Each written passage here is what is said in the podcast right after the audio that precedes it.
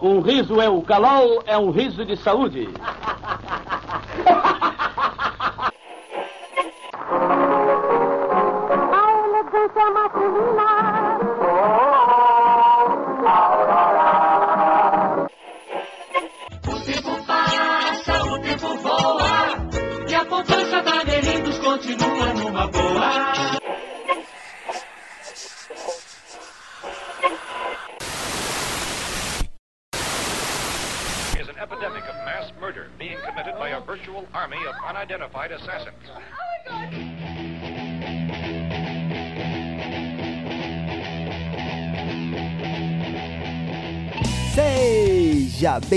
Você, ser vivo ou não, né? Nunca se sabe aí quem tá do outro lado, a mais um episódio do podcast Frequência Fantasma. Esse podcast lindo, cheiroso, psicótico e sangrento sobre filmes de terror, suspense, mistério e todo esse universo. Tudo bem com você aí, coisa rica? Tudo tranquilo? Eu sou Sérgio Júnior, o host dessa bagaça. E no episódio de hoje, amigo, a gente sempre fala que quando traz um convidado aqui, a gente arruma a casa, né? A gente passa, passa um pano na casa, tira a poeira, né? Passa aquele, aquele veja cheiro de flores do campo, né? Que é pra receber a visita aqui. E hoje nós temos uma visita ilustre nesse podcast para esse novo formato que a gente vai estrear e já chegamos com dois pés no peito, hein? Antes de apresentar a visita, vamos aqui à prata da casa. Hoje eu estou com ele, Lucas Levino. Tudo bem, Lucas? Tudo, fala pessoal, beleza? Aqui é o Lucas e hoje nós vamos aprender como se faz cinema com paixão, determinação e do jeito que a gente gosta. Com muito sangue, com muita mentalidade e é isso aí. Isso aí, show de bola. Então, pra gente começar, pra vocês se ambientarem aí, o que, que é esse formato? Qual é a nossa intenção? É trazer um profissional do cinema de terror, né, nesse formato de episódio, para que, além da gente falar de filmes de terror, que é o que a gente gosta, a gente mostrar pra vocês como que é a produção, né, como que é o por trás, como que é os bastidores dos filmes de terror, contar um pouco da história desse profissional, o que levou ele a, a a fazer cinema, cinema de gênero, né, cinema de terror, e qual, como foi a caminhada dele até é, a vida profissional que ele tá hoje. E hoje, para estrear esse formato, nós temos aqui a ilustre presença dele, Samuel Gali, diretor, roteirista, editor, entregava o cafezinho, fazia tudo, né, no filme Mal Nosso, que vai estrear aí oficialmente dia 14 de março nos cinemas brasileiros. E aí, Samuel, tudo bem? Beleza, Sérgio, beleza, galera do Frequência Fantasma. Cara, eu tava me segurando aqui pra não rir porque você descreveu exatamente, cara. Diretor, entrega cafezinho. Pô, eu falei, lembrei. E o duro que entreguei cafezinho mesmo, cara, na produção, porque era uma coisa muito pequena e cada um teve que se multiplicar por 100 e eu, eu relembrei quando você falou, foi muito legal. E é um prazer estar conversando com vocês, galera que gosta de terror, é muito gostoso. E vambora, vamos, vamos pra cima. É isso aí, cara. É, lembrando, né, para você que está ouvindo aqui esse podcast, que agora nós estamos aí em todas as plataformas digitais aí. Então, no seu agregador de podcast preferido, é só buscar Frequência Fantasma. Estamos no Spotify, no Google Podcast, no iTunes. E como que você ajuda esta bagaça a continuar é, funcionando? Né? É só você ir no seu aplicativo de podcast, no iTunes, no Spotify, seguir a gente, assinar o feed e, se, se possível, avaliar esse podcast, que essa é a forma que a gente tem de ser compartilhado com outros coleguinhas aí que também curte sangue, terror, tripas, ossos, gore, né? Como nós, beleza? Então não esquece de dar essa força pra gente. Então chega de bate-papo e vamos conhecer um pouco mais da história desse cara foda, Samuel Gali. Vamos que vamos.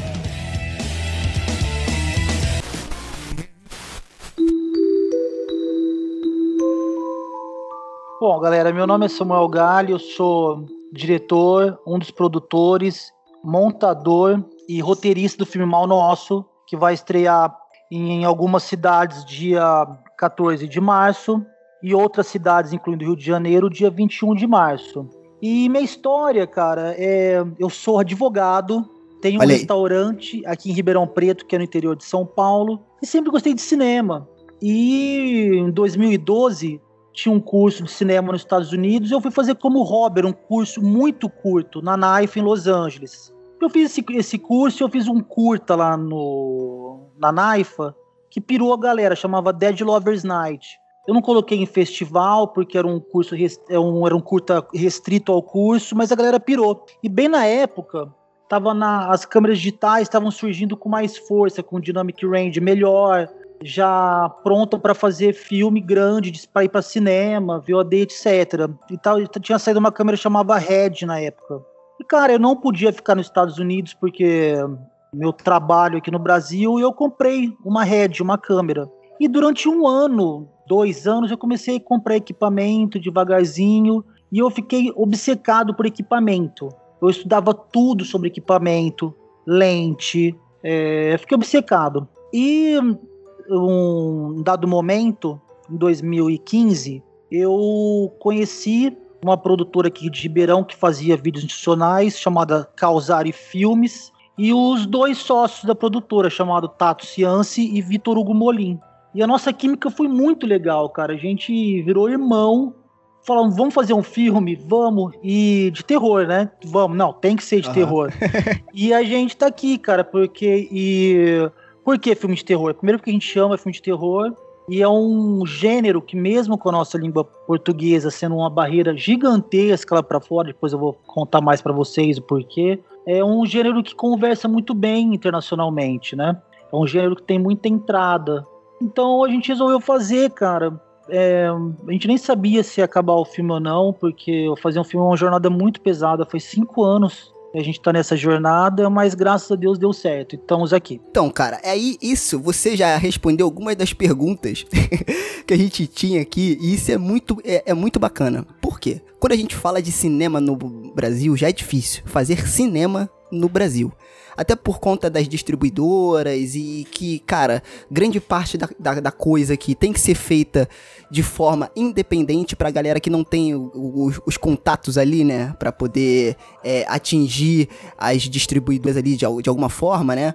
E, cara, era essa era uma das, das questões, por que terror, né? E você já respondeu aí, eu acho legal que conversa com o que o Lucas falou, que é o lance da paixão também, né? Que parece um pouco clichê, mas se você não tiver isso, cara, eu acho que você não consegue, né? Você não, você não dá, não bota gasolina na máquina para ela continuar andando. Não consegue, vou te falar mais, cara. A parte mais fácil de fazer um filme, quando você chega num ponto de lançamento, de festivais, a, a parte mais fácil é o roteiro, é a hora que você vai dirigir. A parte mais difícil, cara, é a resistência psicológica que você tem que ter. Você passa Entendi. por tanta coisa, cara. Você passa por tanta porrada você tem que gostar muito mesmo, cara. Você tem que ser um pouco maluco para aguentar. Até hoje foi um dia complicadíssimo pra gente, com chuva, comunicação, é, sala de cinema. E, cara, você tem que ser muito louco para aguentar essa pressão. é muito difícil, muito.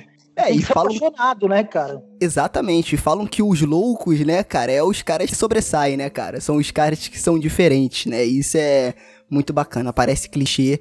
A gente aqui no podcast, no Frequência, a gente tenta trazer bem a interação do público, né? Então, antes da, da, da gente gravar aqui, eu joguei umas perguntas nas nossas redes sociais que o própria, a própria galera que escuta queria te perguntar. Eu achei legal gerar essa interatividade. Então, por exemplo, a Cris, né, lá no Twitter, a arroba Spirit, que eu tomei uma bronca dela porque eu falei o arroba dela errado. Espero que eu tenha acertado agora. Eu joguei até no Google tra Tradutor pra não errar. Ela perguntou assim: Samuel, você sofreu algum preconceito por escolher fazer filmes de terror? E não filmes mais é, usuais, digamos assim. Ela botou não filmes mais sérios, entre aspas, assim, né? Esses filmes que são levados mais em consideração em festival, essas coisas assim. Tu, você sentiu alguma, alguma aquela meio que olhada estranha, assim, da galera por escolher, escolher fazer filme de terror logo no teu começo, né? Logo no início da tua carreira? Cara, não senti, porque tudo no terror já é muito especializado, né? Festival especializado, é, então você fica na comunidade do terror, né? Eu, o filme passou num festival que não é de terror, foi o primeiro filme na história do festival de Moscou a ser de terror e passou lá. E foi muito legal. É, a, a, a, estreia mundial do filme foi no festival de Moscou. Mas não senti isso não, cara. É, grandes diretores saíram do terror, né? Guilherme Del Toro, Peter Jackson, e não senti isso não. Não senti também, cara, porque a gente começou a carreira lá fora, né? Foi um. Foi uma estratégia nossa, né? Então, isso eu achei muito interessante, que você jogou o filme lá fora primeiro, né? Sim, Pra depois porque, trazer ele pra é, cá. Primeiro porque eu acho que é, eu vou, o espectador de comédia aqui no Brasil, ele vai no cinema para ver um programa de comédia, entendeu? Ele não tá muito preocupado com fotografia, desenho de som, trilha sonora, ele quer ver a piada lá, se divertir e ir embora. Agora o espectador de terror é um cara muito exigente, cara. Ele curte a fotografia, ele curte o desenho de som, a trilha sonora, o roteiro, furo de roteiro, ele é um cara exigente. E pra você conquistar um cara desse, você precisa ter uma chancela, uma chancela internacional, entendeu? Você vai no pôster do filme, tem 30 festivais de ponta. Então o cara falou, porra, esse filme merece uma chance, entendeu? Então Entendi. por isso que foi nossa estratégia. Outra coisa, pra abrir os olhos das distribuidoras também, né? Porque Entendi. não adianta você chegar com um filme de terror, pode ser uma obra-prima. Você pode estar com o novo exorcista na mão. Se você chegar para qualquer distribuidora do Brasil, se ela não tiver nenhuma chancela, os caras vão ver e não vão enxergar que é bom. Porque é muito difícil.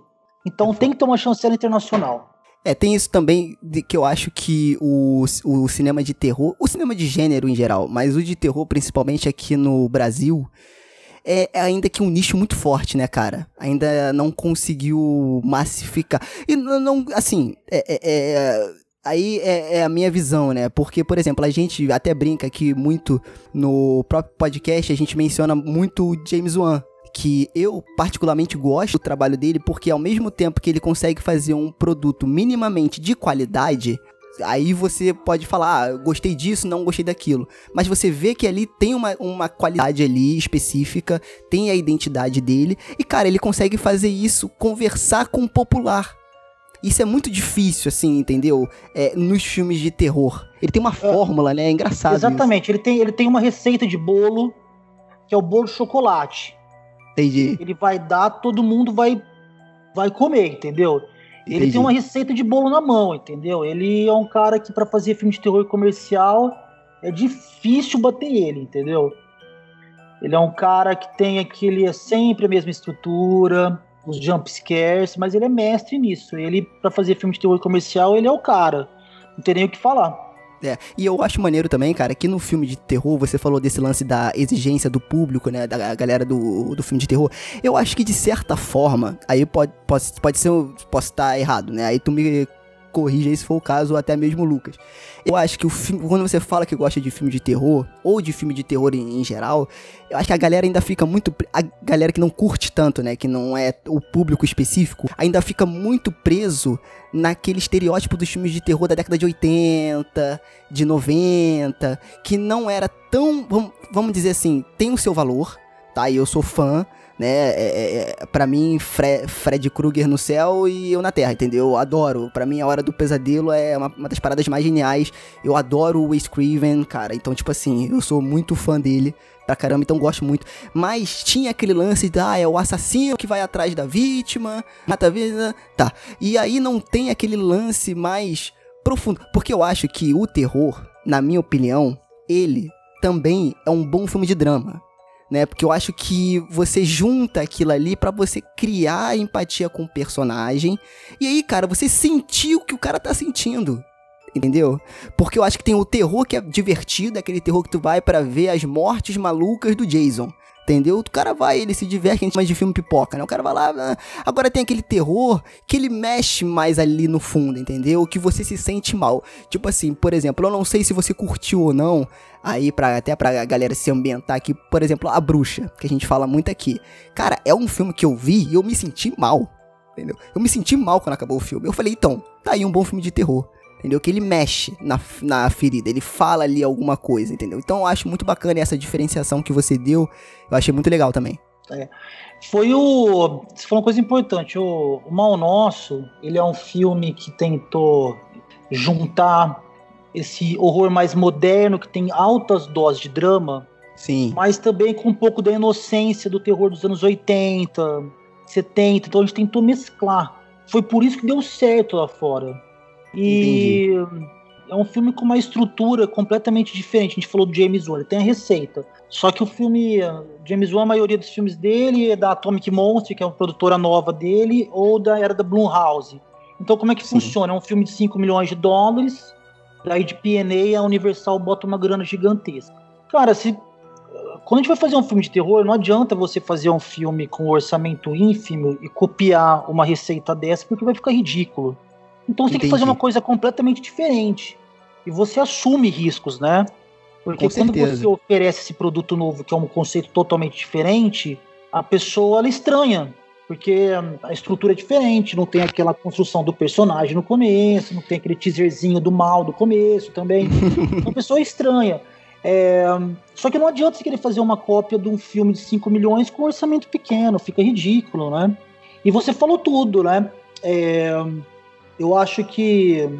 eu- eu- talvez esses personagens ícones que você disse, hoje eu acho que é difícil surgir um personagem ícone de novo, assim, muito ícone, né? Sim. porque teve uma evolução aí, mas eu acho que a- as histórias de Casa Mal Assombrada, elas não evoluíram tanto.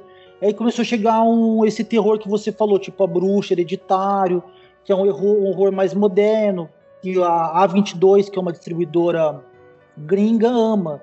Eles estão fazendo muito bem isso, né? Porque eles pegaram filmes com orçamento um pouco melhor, mas eles pegaram o melhor do espírito independente de vários filmes pontuais, eles estão juntando isso.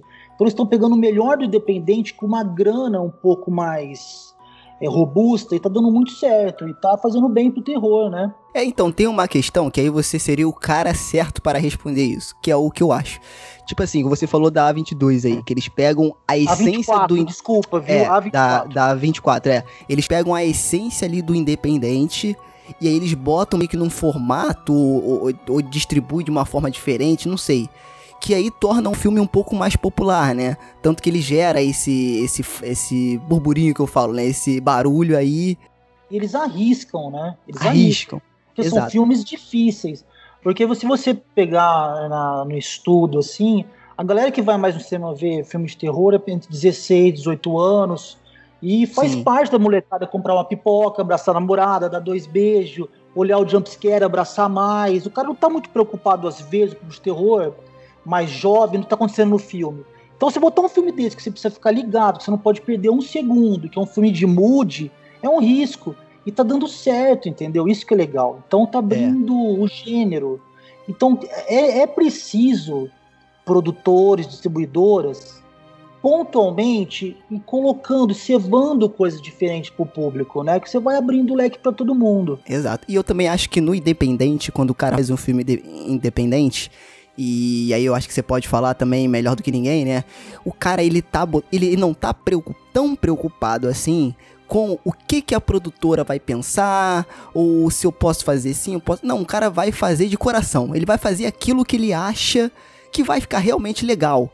Entendeu? Então eu acho que, como você falou, eles estão sendo inteligentes nesse lado. Eles estão pegando a essência do independente e levando um pouco aí e distribuindo de uma forma diferente, né? E foi o que você falou, tá atingindo o público, tá fazendo um barulho ali. Isso é muito legal, né, cara? Tem uma curadoria muito específica, né? Isso, é o quê? Uma curadoria muito específica no, no tipo de, de produto que eles estão querendo distribuir. Sim, sim. É isso. Eles Exatamente. pegam e- essas produções são os caras um- um- uns caras que já têm um tem um talento legal ali diferente, não é não é uma coisa comercial zona, nem de coisa comercial pequena. É, eles pegam, eles capricham, entendeu? É bem legal. É, tem que ficar sempre de olho na, na- nos filmes deles, é bem legal.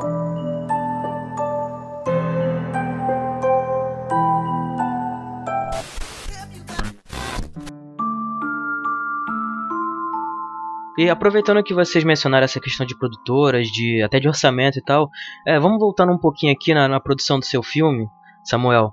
E assim, vamos, vamos falar um pouquinho ali de como começou, quando você teve o contato com a produtora, é, qual foi assim o primeiro passo que você decidiu ali para produzir o filme?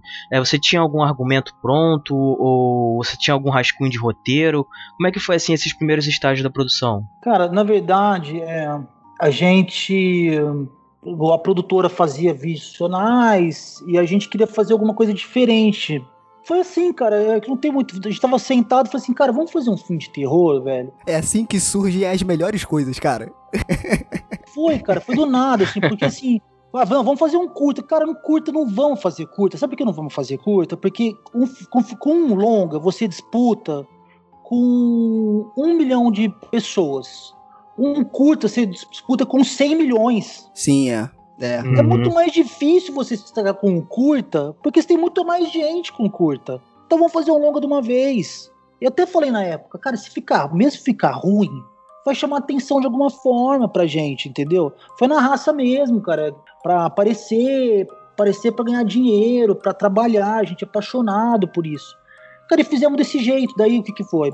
Eu escrevi o roteiro já com os planos, eu, eu já, porque quando você escreve o roteiro, você você tem que tirar um pouco o bonezinho de diretor, né? Mas nesse Entendi. caso eu botei completamente o boné de diretor porque eu já escrevi pensando em plano, já escrevi pra mim mesmo, já que eu não ia vender para a produtora, a gente que ia rodar, então eu já escrevi com todos os planos na cabeça. Então, pô, esse plano, que equipamento que a gente pode usar? Olha, tem uma Steadicam, puta, não dá pra ter uma Steadicam aqui, então vamos usar um gimbal. Então a gente foi adaptando, adaptando, adaptando tudo que a gente podia. Escrevi o roteiro, é, decupamos, daí fomos achando pessoas pra agregar, e foi indo, foi indo, foi indo, até que virou. O filme, cada um se multiplicou por 100 pessoas, que você falou do cafezinho, era verdade. Todo dia de gravação a gente carregava um caminhãozinho de equipamento, gravava, depois carregava o caminhãozinho a gente no lombo, era, a gente ficava trabalhando 20 horas por dia. Caraca, Em um mês, em um mês, cara, a gente dormia todo dia duas, uma hora, quatro, regado a Red Bull. Foi uma loucura. Então, pra vocês que estão ouvindo aí e acham que cinema é o que você olha lá do Steven Spielberg lá sentadinho com seu suéter, né? Falando assim, vou ver, ah, meu filho, o bagulho é, é brabo, é suadeira. Suadeira, é, não tem é, suadeira comer no chão, hambúrguer, ficar sujo o dia inteiro. É, é sem dinheiro, sacrifício psicológico, é só dinheiro que vai, dinheiro que vai. É trabalhar quatro anos colocando dinheiro, o teu psicológico vai lá embaixo, né? Putz, Exatamente. tô fazendo um filme de terror, cara. Às vezes você se pergunta, né, cara? Tipo assim, será que é isso mesmo que tem que fazer? E é o lance da, da persistência que você falou, né?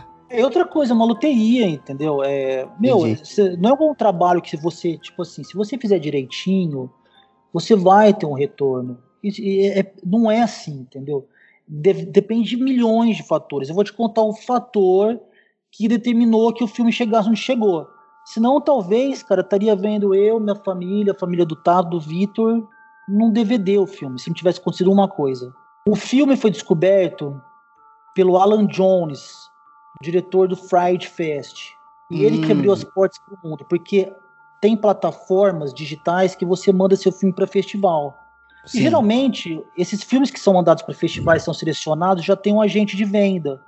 A gente não tinha, só que assim que abriu a inscrição para o Fright Fest, eu mandei no primeiro segundo.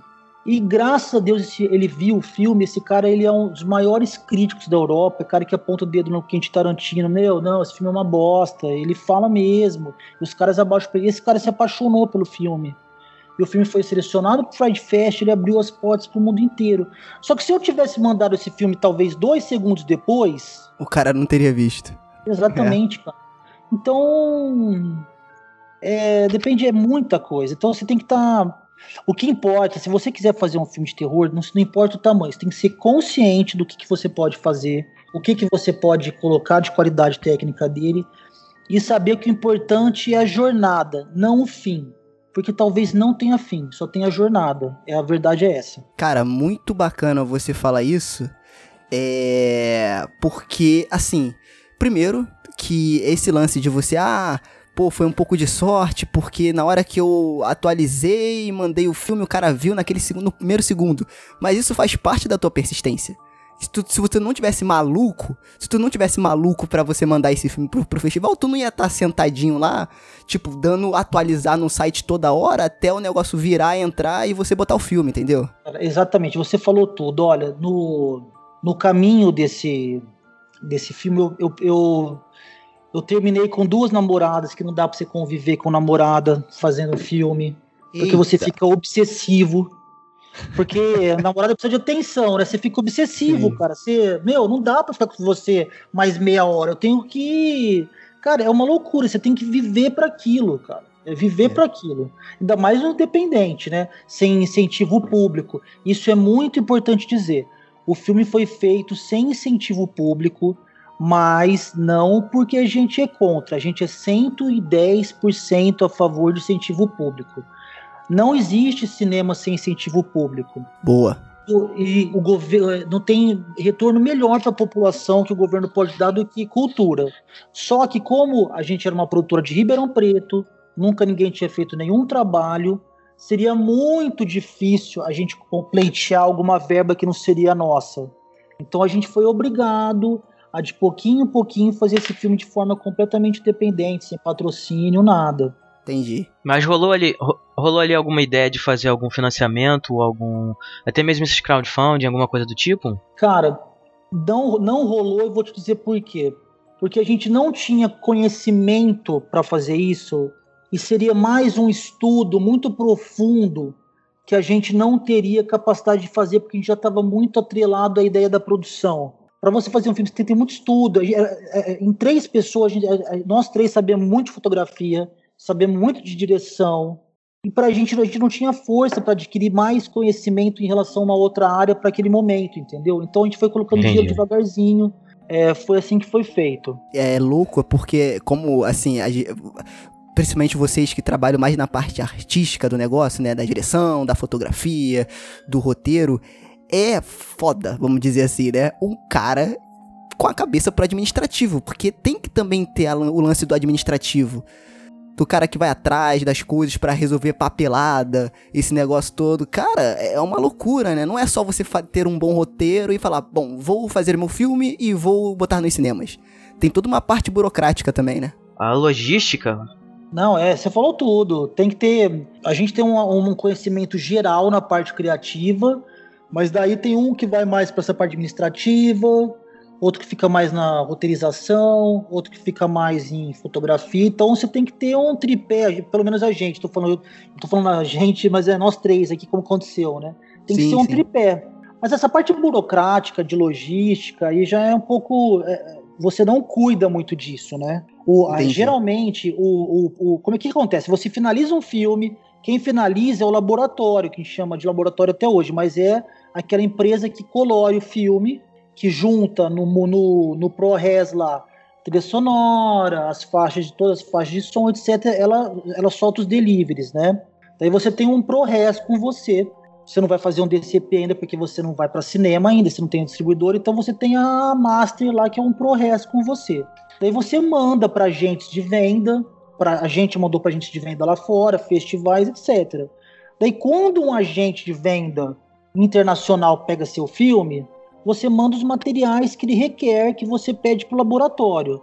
Ou quando Hum, uma entendi. distribuidora pega um filme aqui no Brasil, o laboratório também manda para ela. E ela que toma conta de todo essa parte burocrática, da onde que vai ser colocado o filme, etc. Ah, entendi, entendi.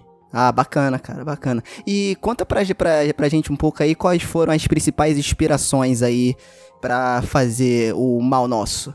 Que você usou assim, que fica. Ah, eu, eu, eu vou te falar que eu vi o trailer e aquela cena do banheiro ali, Samuel. Me veio a primeira coisa, o Fred Krueger ali, né? Mãozinha saindo da, da água. É muito bacana, cara, muito legal. Mas você sabe de uma coisa, cara? Eu não é. Tem papo. Eu sou uma pessoa, cara. Eu, fiz esse filme, é, mas eu não. Eu acho que certas palavras, é, pelo menos pra mim, diretor, roteirista, artista, eu acho que são palavras tão pesadas, cara, que eu me considero espectador ainda, entendeu? Aham. Mesmo ter feito o filme. O que acontece? Eu não é aquela que, ai, charminho, nada. Eu, quando eu- a gente foi rodar o filme, eu fiquei, tipo assim, três meses sem ver filme, cara. Ah, eu não entendi. queria ter inspiração nenhuma. Só que o mais engraçado é que inconsciente tem várias. Mesmo você não Exatamente. querendo ter, cara, você coloca, entendeu? É uma coisa muito louca. E tem várias. O filme, na verdade, vocês não assistiram o filme, né, ainda, né? Não, Ainda não, Nossa. é. Beleza. Então é o seguinte, o filme, ele é, não vou dar spoiler nada. O filme, a característica principal dele, o que, que é? O roteiro dele não é tradicional. Ele tem um roteiro, é, uma estrutura completamente diferente. Ele é um filme muito dramático e muito espiritualista. Hum, com entendi. toques muito fortes de terror. É isso que eu queria.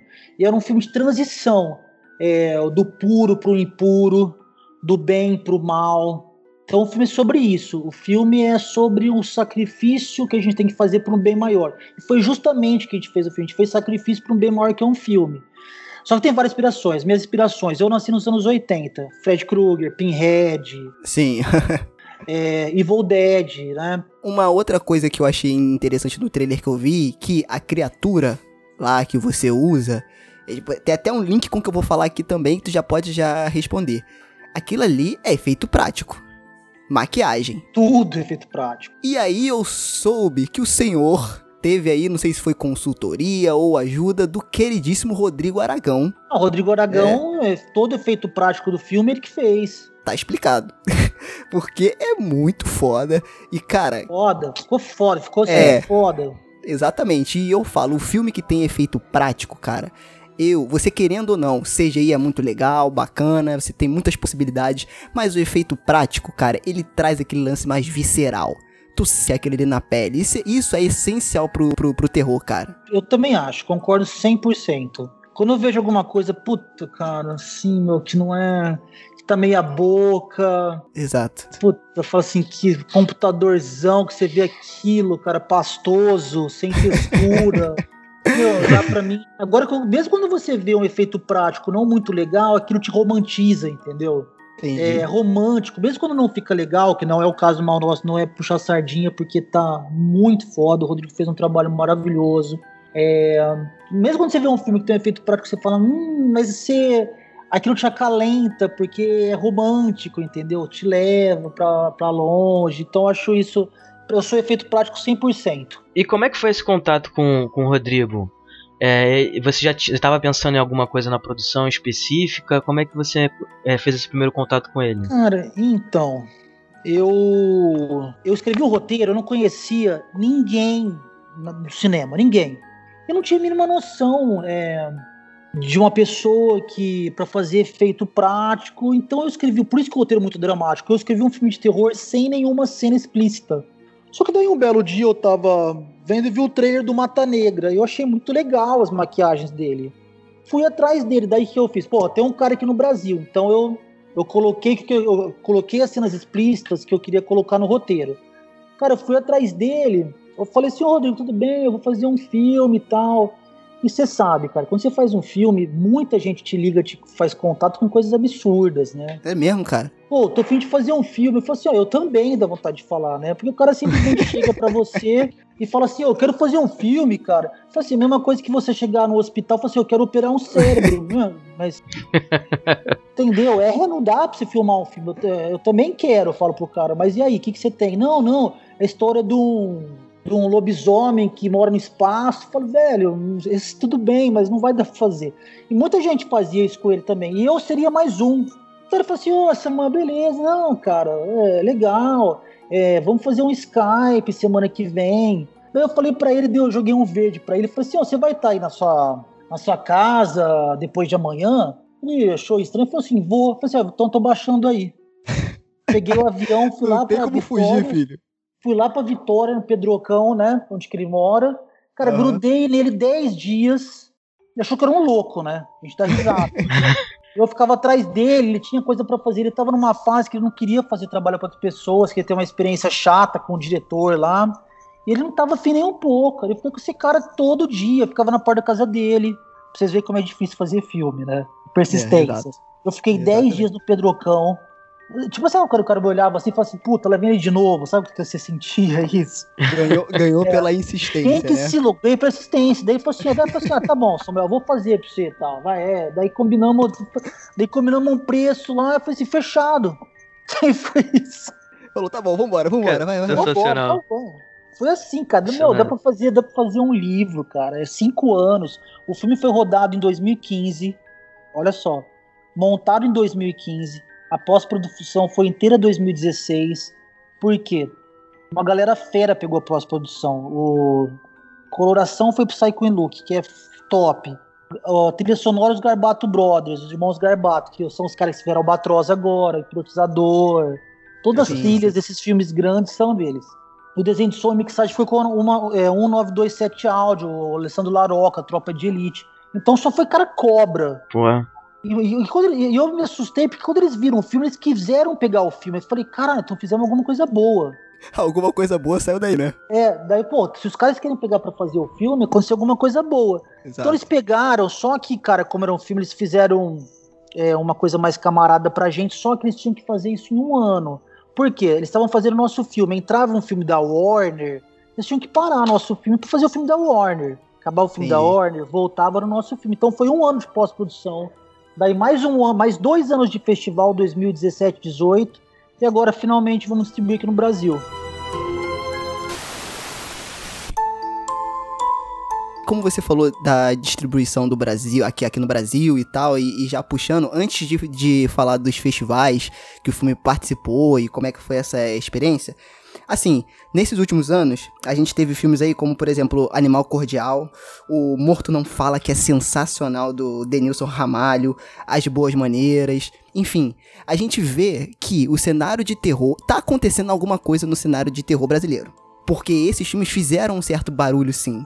Isso é muito, isso é muito bacana. Você acha que agora o gênero de terror aqui no Brasil tá tomando um fôlego maior? Até porque eu até falo muito isso no podcast. Se você perceber, na Netflix, que é a plataforma mais popular aí, né, de produção audiovisual, cara, eles estão entupindo a plataforma de coisas de terror, série, filmes e etc. E aí, linkando com isso, né, é, uma pergunta da nossa ouvinte, Luiz Costa Peçanha, que deixou lá no Facebook, ela falou duas coisas. Se é possível dizer que hoje em dia é a melhor época para se fazer filmes de terror, né, e aí linkando com o que a gente ia falar aqui, e uma outra curiosidade que ela tem é o que torna um filme clássico pra você de terror, né? Difícil essa última, hein? É difícil, Bom, vou começar, começar pela primeira. Olha, alguns anos pra trás, por exemplo, o Rodrigo fez o Mangue Negro, o Mar Negro, sim. Negras, daí é, Mata Negra agora, né? Ele fez Mata Negra, bem nessa época que esses quatro filmes que você falou aí é, foram muito bem lá fora, então abriu espaço, esses filmes abriu espaço pra gente. Porque o Animal Cordial foi Entendi. muito bem lá fora, a gente passou junto, bo- boas maneiras, foi muito bem lá fora. Animal Cordial é DRT, né? Sim, sim. Boas maneiras da Globo, né? Tem Globo Globo. O Animal Cordial, não, desculpa, o Morto não fala também, tem Globo. E o Mal Nosso, que é nossa, só que esses filmes foram muito bem lá fora, cara. Então foi um ano, dois anos, que quatro filmes brasileiros foram muito bem lá fora. E isso deu um boom, cara. O Mata Negra também do Rodrigo tá indo muito bem também lá fora. Então, juntou esses filmes e outros que eu não preciso citar todos, senão fica uma coisa muito, né, é, pesada aqui, enjoativa. Esses filmes ajudaram muito essa nova fase do terror que vai pegar, já pegou, tem muita produção de terror vindo por aí. Eu acho que de uma vez por todas vai acabar esse preconceito, porque o, é, a audiência, às vezes, ela, ela enxerga filme nacional como um gênero na frente do terror. E acho Sim, que tá aham. ao contrário agora. Eu acho que Exatamente. tá- vai pegar.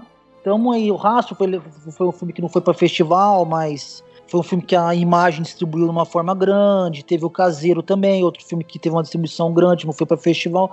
Então tudo isso está contribuindo para esse cenário novo. Tem outros, tem outros filmes saindo aí que são maravilhosos, entendeu? Então acho que tá. E as distribuidoras estão abrindo espaço, né, para isso. Isso que é o mais legal. Agora, Boa. agora só um filme clássico. Eu acho que é muito pessoal, né, cara? Porque às vezes o que é um clássico pra você é porque tem um lance da mídia também, da influência da mídia, né? De falar que aquele ali é um clássico, né? Enfim. Eu acho que clássico é um filme que passa pelo, pelo teste do tempo e ainda as pessoas guardam com muito carinho no coração. Boa. Eu acho que é isso. É um filme que você não pode ver um filme hoje e sair do cinema. Puta, esse filme vai ser um clássico. Eu acho impossível. Boa, boa. Tem que passar no teste do tempo. Uma outra questão também que eu acho legal, e que acho que as pessoas não lembram muito isso quando vai se produzir um filme de terror, é que tem o pós. Que aí tem várias coisas, né? E uma delas seria as críticas, né? Que todo filme, grande parte, passa.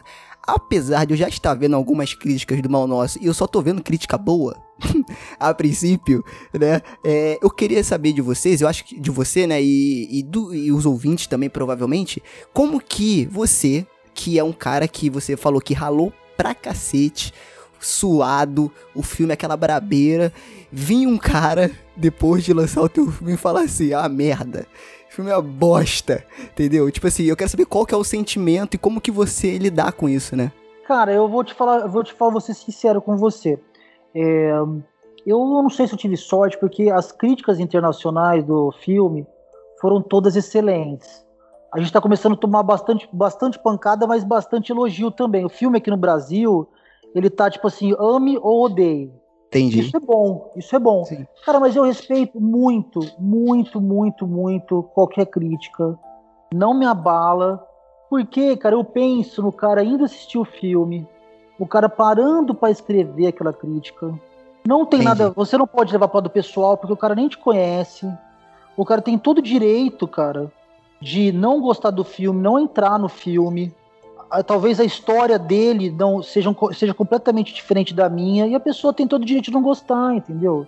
E eu acho que uma crítica que o cara às vezes ele é um pouco mais violento na crítica com termos ou com talvez pretensões de descobrir o que o autor do filme quis dizer, eu acho que faz parte também porque ele tem que vender aquilo, entendeu? Ele tem que ter seguidor. pra- Então eu respeito muito, cara. Eu respeito o trabalho de todo mundo, entendeu? Não me afeta, não. Eu acho que eu gosto às vezes de crítica ruim. Eu li duas críticas que foram muito pesadas com o filme. Só que eu li aquela crítica e falei, porra, se eu lesse essa crítica, eu ia querer ver esse filme, entendeu? É o famoso falem bem ou falem mal. O que eu ia Entendi. ficar muito triste se fosse tudo morno. Mas então, eu tive sorte também, eu não sei se eu sinto isso porque eu tive sorte que só tive crítica boa lá fora. As pancadas aqui eu tô absorvendo super bem, cara, porque também tá tendo críticas ótimas. E é isso, eu acho eu sou bem tranquilo pra crítica. Bacana. É aquela coisa, né? É a, a crítica morna, né? É aquela que passa despercebido, que é ignorado, que não, não mostra relevância. E aí quando a crítica é muito boa ou muito ruim, significa que o filme ele tá, ele tá gerando ali um sentimento, tá mexendo, né? Cara, porque o filme, cara, ele tem várias coisas no filme é, de propositais, que eu precisava fazer uma coisa diferente, que me incomoda, cara. Eu queria que todo frame dele incomodasse. Entendi. Tem hora do filme, cara, que você vai ficar incomodado, vai ficar incomodado, não pelo aspecto de terror, de maquiagem, nada. Tem alguns truques de edição ali, de é um filme que acelera, acelera, desacelera, desacelera, acelera, desacelera, desacelera, desacelera, desacelera. Ele tem um ritmo totalmente quebrado, entendeu? Eu fiz pra incomodar, eu precisava fazer alguma coisa diferente. Isso é muito bom, cara. Eu, e tem várias camadas. E às vezes tem pessoas que interpretam totalmente diferente do que você quis dizer. E isso que é o bacana. A gente fala que o filme é aquela coisa, é aquela luz, aquela sombra e o som que tá estática lá. Mas, cara, não, cara, o filme é muito vivo, porque ele causa uma coisa nas pessoas diferente entre elas, cara. Cada um sente de uma forma. E é isso que eu quis com o Ma- Mal Nosso, eu tô feliz, cara. Pode bater, pode bater, pode elogiar. Tá tudo certo comigo. Boa. E, e- e outra coisa, é, é, assim, aproveitando que você mencionou ali o filme O Rastro, né? É curioso porque o esse filme ele, foi, ele teve algumas cenas rodadas aqui bem próximo de onde eu moro. Foi num hospital abandonado aqui na, na Rua da Glória, né? Aqui no Rio de Janeiro. E assim, uma, uma curiosidade que eu tenho é na, na questão da sua produção é o, o seu filme, né? O Mal Nosso ele foi ambientado ali no, em São Paulo, né? Tem uma característica ali muito urbana, né? Como é que isso dialoga ali com, com, com o roteiro do filme ali, com a sua ideia? Cara, então, o filme foi rodado em Ribeirão Preto inteiro. Foi rodado aqui. É, e o filme tem muita interna, né, cara? Porque ficava mais fácil. Então, um filme que ele fica, ele fica, você fica fechado, fechado, fechado ali. E tem algumas cenas que é num bar e tal, mas foi tudo aqui em Ribeirão. Na verdade, cara, ele também. Eu não pensei que seria que ele se tornaria um filme com características urbanas, assim. E foi uma coisa que aconteceu, foi um acidente feliz pro filme. Ele ficou essa coisa, ela ficou, ficou uma coisa meio suja, algumas, algumas partes ali, ficou um submundo ali, que não era tanto minha intenção, mas foi um acidente feliz, deu uma camada mais pro filme. E foi filmado todo aqui em Ribeirão Preto. Só que o, é, as primeiras críticas, até o agente de internacional, ele falou, né, tá escrito ambientado no submundo de São Paulo, então acabou virando São Paulo. Hum, entendi. Né, boa. E aí, fala um pouco pra gente aí, ô Samuel, dessa viagem que você fez aí pelos festivais ao redor do mundo, cara. Quais festivais aí o filme passou, os prêmios que você ganhou, que é já pra dar aquela carteirada, entendeu? Porque é pra falar, galera, vocês têm que ir no cinema ver esse filme. É, não, o filme é verdade. O, o filme, primeira, primeira, o primeiro lugar que ele foi foi no Ventana Sur, onde o Alan Jones me apresentou para um agente de venda, Ginga Filmes, que o cara pegou o filme para vender internacionalmente, daí o filme foi para o Marcha do Filme, em Cannes, foi pelo Blood Window, foi pela Ginga, teve quatro exibições ali, hum, três, desculpa. Depois a estreia mundial foi Mo- Festival de Moscou, daí nós ganhamos o melhor filme da América Latina no Macabro, México. Daí o filme foi pro Fright Fest, duas sessões lotadas. Só teve crítica boa. Fright Fest é o Woodstock do terror. É. Inclusive eu vi uma entrevista tua no, Fri no Friday Fest e o cara fala lá, né, o entrevistador, que a galera ficou muito animada com o teu filme, muito excitada, a galera gostou bastante. É, foi, foi, cara, foi maravilhoso, cara. Porque em Moscou, cara, é, não era um festival de terror, tinha muito, muita gente idosa. E uma galera saiu da sala, porque o pessoal não estava acostumado. Eu falei, então. Mas eu sabia que era normal, tipo assim, pessoas sair, mas eu fiquei um pouco assustado com aquilo. Porra, meu, a galera saiu da sala, tal, nas cenas violentas tal, mas não era um festival de terror. Mas daí quando foi pro Friday Fest foi a redenção, porque a galera aplaudiu de pé. Daí isso aí, foi maravilhoso. Daí fui pra Cities, né, que é místico, né. Lá eu Sim. conheci o Guilherme Del Toro, passou na, na- O primeiro filme foi o Guilherme Del Toro, Forma da Água. Jantei do lado dele, conheci o Dario Argento que tava lá. Cara, porra, o Dario Argento, cara, que isso? Robert England? Putz. O Takashi Miike, Que irado, cara, muito maneiro. William Friedkin do, do Exorcista, todos lá. Festival maravilhoso, cara. Você fica o dia inteiro, filme pra lá, pra cá. Foi maravilhoso. E provavelmente você tava explodindo por dentro, mas manteve a postura, né? Opa, tudo Não, bom, tudo é. bom, boa noite. Também tá desesperado por dentro. Teve uma cena muito engraçada, cara, porque quando você tá no hotel lá do festival, fica uma galera com mochila, com pôster Uhum. do filme. E pra você no festival, você tem que fazer um marketing, você tem que fazer uns folderzinhos, distribuir, né? Eu tava junto comendo, cara. Chegou dois caras assim com mochila, falou assim, ô, você pode dar um autógrafo pra mim? Eu falei, pô, claro, a hora que eu peguei o folder não era do Mal Nosso, era um outro filme. Eu falei, cara, é cara. o diretor. Ele me olhou assim, tá, mas assina mesmo assim. Eu falei, tá bom. Muito engraçado. Pô, daí foi pra Nova York. A gente ganhou em San Cugat, na Espanha, melhor filme. Night Visions, que saiu o Babadoc, um monte de filme lá, ganhei melhor diretor. O Ademir Esteves ganhou melhor ator, é, protagonista. Puta, velho, passou muito lugar, né? Muito bacana, cara. Night muito Visions, Finlândia, Fantaspo aqui, é, é, Buenos Aires Rorô Sangre. Passou em muito lugar. Ah, muito bacana, cara. Muito maneiro.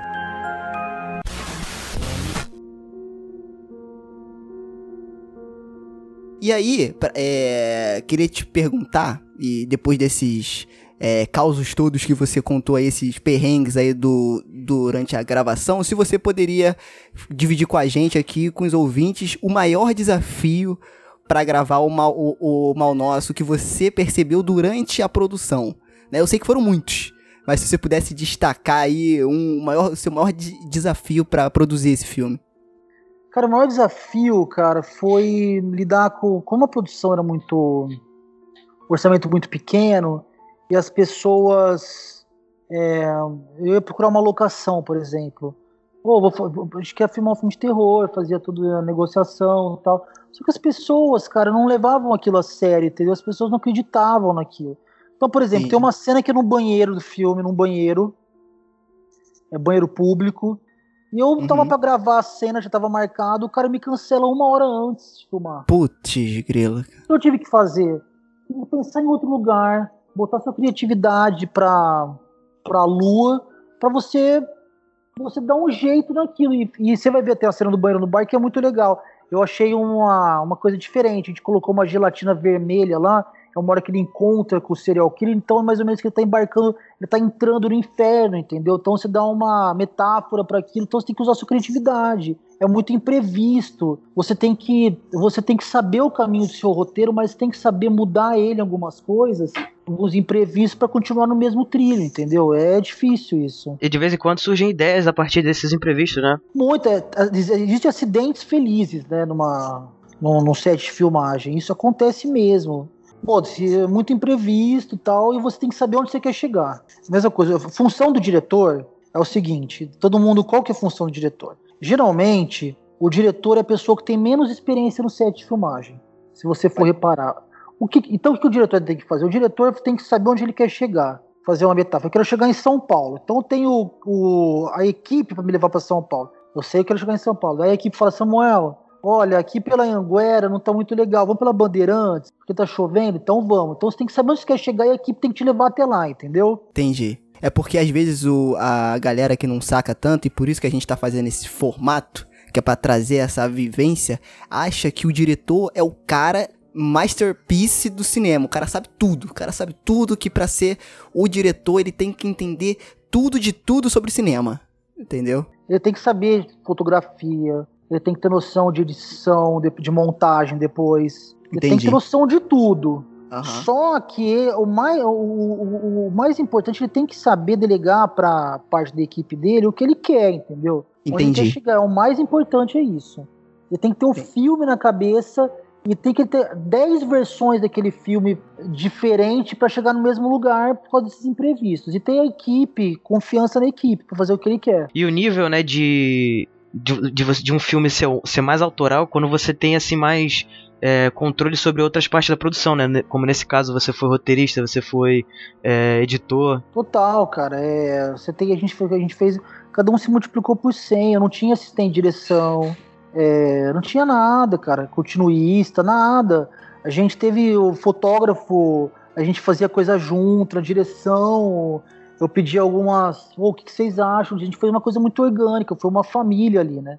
Porque cinema é muito militar, né? As, as- as funções são muito limitadas para funcionar num esquema hollywoodiano, uma produção maior. Só que a gente teve que mudar, a gente teve que quebrar todas as regras para fazer isso. Então, foi isso que a gente teve que fazer. Bacana. E, e- e você pensa em transitar aí entre outros gêneros? Eu sei que é seu primeiro filme, né? É a tua primeira produção, mas aí você já pensou nisso em algum momento?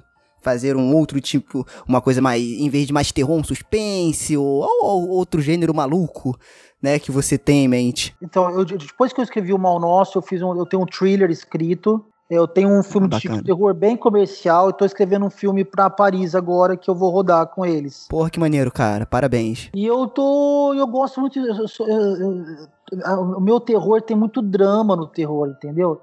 Então, fatalmente, eu vou dar uma, me aventurar no drama. Só que sempre uma coisa pesada, entendeu? Eu gosto de coisa, eu não gosto de coisa com açúcar, cara. Boa, tamo junto.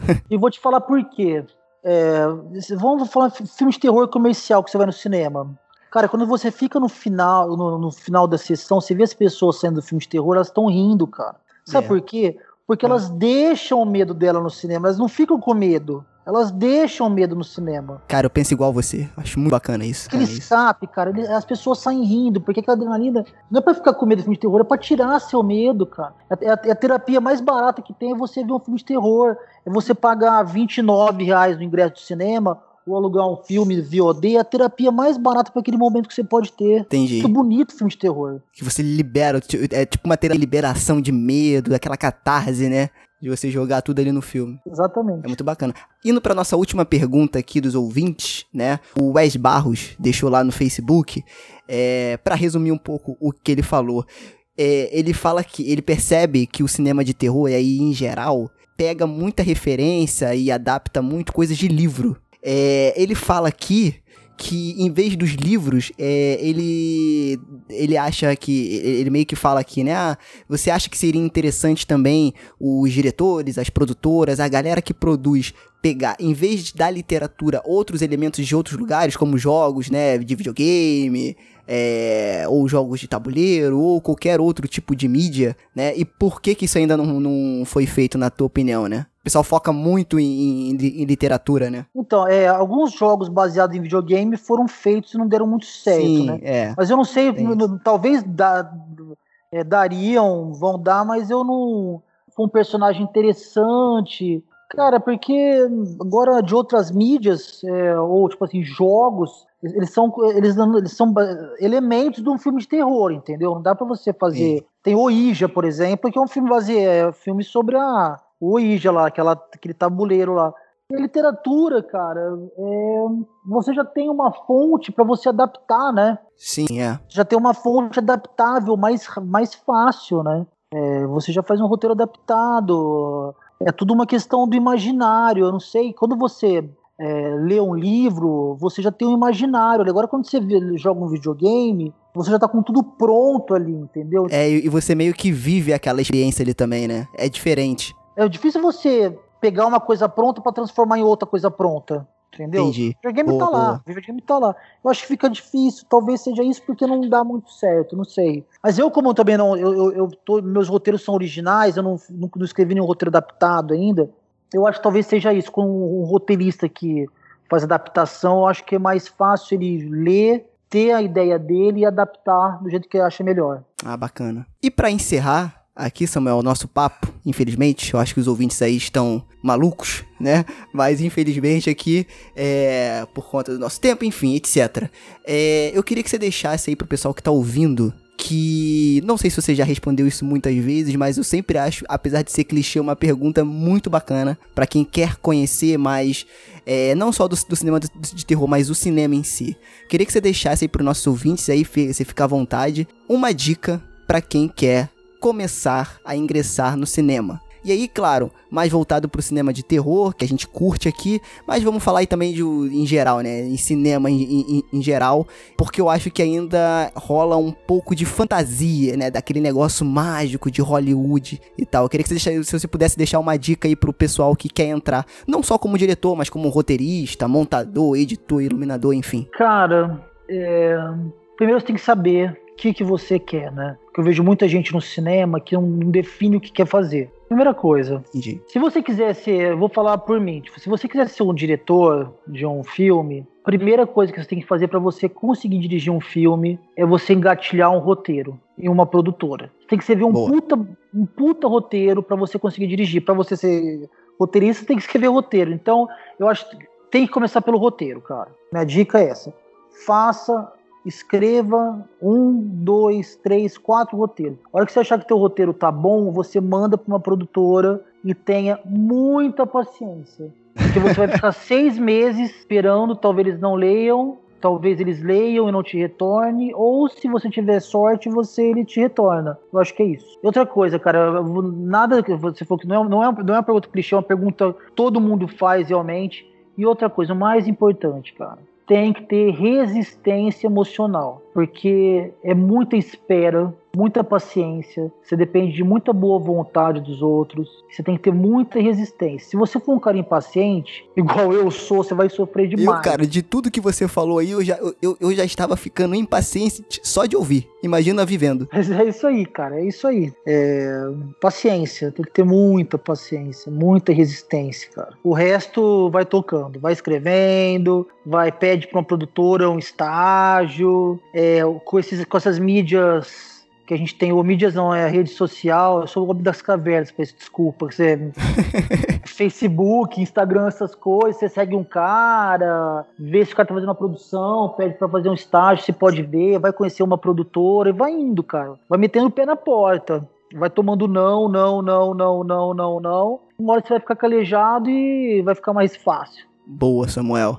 Boa, cara. Então, eu queria te agradecer aí esse papo com a gente, foi muito bacana. Pra gente esclarecer um pouco como é que funcionam os bastidores aí dessa, dessa bagaça. Eu sei que a gente poderia ficar aqui cinco horas gravando sobre tudo que aconteceu lá, né? Sim, sim, poderia É. ficar dias aqui. É, exato. Mas a gente tentou trazer esse formato aí pros nossos ouvintes. É, espero que vocês que estão ouvindo aí gostem. Então, por favor, quando a gente lançar esse episódio, comentem aí nas postagens o que vocês acharam, tá? Samuel, eu queria te agradecer mais uma vez. É, você foi muito solícito. Eu te mandei a mensagem fiquei rezando pra você responder, porque eu fiquei muito empolgado com o seu filme. Eu falei, pô, ia ser muito bacana a gente começar essa série com cara de peso, né? E aí, pô, você aceitou, foi muito legal. Então, muito obrigado mesmo. Foi muito bacana ter você aqui. Foi Obrigado vocês, obrigado vocês. E, cara, eu vou aproveitar. É importante a gente se ajudar. Pedir pra vocês, boca a boca, galera. Dia 21 vai estrear no Rio de Janeiro. Foi um Boa. filme feito, vocês viram meus relatos aí com muito carinho. Uma, carta de amor. é, pro terror, pra todo mundo que gosta de cinema. Cara, eu tô super aberto. Quem quiser me mandar mensagem, me ligar, sei lá, manda curtir.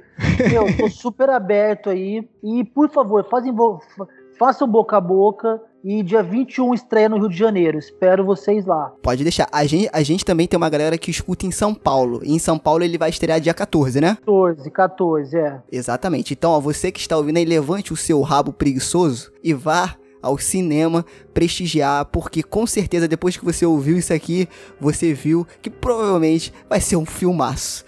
Né? E a gente tem que apoiar sim as nossas produções independentes e assim que a gente faz o terror crescer aqui no Brasil e no mundo, certo? Isso aí. Então, mais uma vez, Samuel, se você quiser deixar as tuas redes sociais. Então, né, eu sou, eu sou um homem das cavernas para isso, né? Mas eu, meu, eu tenho o meu Facebook, é Samuel Gali. Fiz o Instagram faz acho que uma semana. é samuel.gali.1980. E é isso, só tem essas duas só. E tem a página do filme Our Evil, porque ele tem o título internacional a página, né? Our Evil Movie. E também nós estamos na página da O2 Play. Tem tudo sobre o filme lá, programação, tudo. Por favor, entrem, olhem, curtem, xinguem também se quiser, não tem problema. Beleza, eu vou pegar todos esses links e já, já vou deixar certinho na postagem do episódio. Beleza? Muito obrigado, gente. Então, Falou, Samuel, muito obrigado. Valeu mesmo. Valeu, Samuel. A gente que agradece. Um abraço, muito obrigado. E se você quiser, é, sempre falando aqui, eu sempre deixo isso aqui pro, no próprio podcast, nos episódios. Nós somos independentes, então a gente sempre preza por motivar e fomentar o cenário independente. Então, sempre que você quiser divulgar algum trabalho, divulgar alguma coisa, só entrar em, em contato com a gente, me manda uma mensagem. Estamos aí e o espaço está aberto aqui, cara. As portas estão abertas. Fechado, galera. Muito obrigado, boa noite aí. Vamos que vamos. Vamos que vamos. Valeu, Valeu. Samuel. Abraço. Abraço.